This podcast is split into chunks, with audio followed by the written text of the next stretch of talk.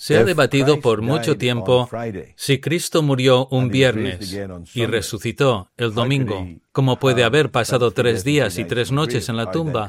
¿Cómo puede haber cumplido la tipología de Jonás el profeta, que estuvo tres días y tres noches en el vientre del gran pez? Hay un par de maneras de contemplar esto.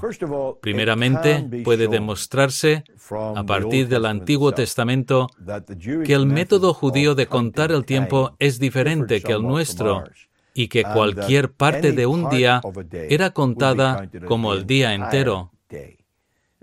Como he dicho, eso puede ser mostrado por el uso que le da el Antiguo Testamento. Y si ese es el caso, entonces no hay problema. Viernes, sábado y domingo, cualquier parte del día sería contada como el día entero. Pero hay otra manera de enfrentar esto, y yo pienso personalmente que es la verdad.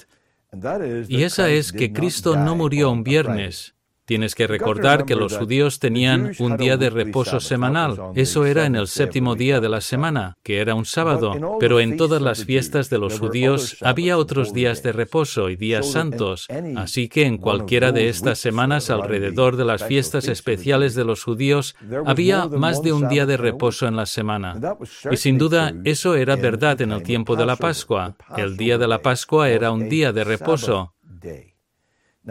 Ahora, si tienes en cuenta que tenemos dos días de reposo en la semana de la crucifixión, no saltarás a la conclusión a la que saltan muchos, que porque Cristo fue crucificado en el día antes del día de reposo, entonces tenía que ser viernes. Personalmente creo que no, creo que Cristo murió tarde el miércoles, y eso le da tres días y tres noches en la tumba, y resucita al amanecer en el día del Señor.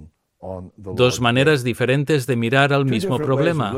Afortunadamente, no hay nada tremendamente crucial aquí, porque de cualquier manera el problema es resuelto. Personalmente, yo creo que uh, él no murió un viernes, pero incluso si murió ese día, bíblicamente aún podría decirse que él resucitó de la tumba el tercer día.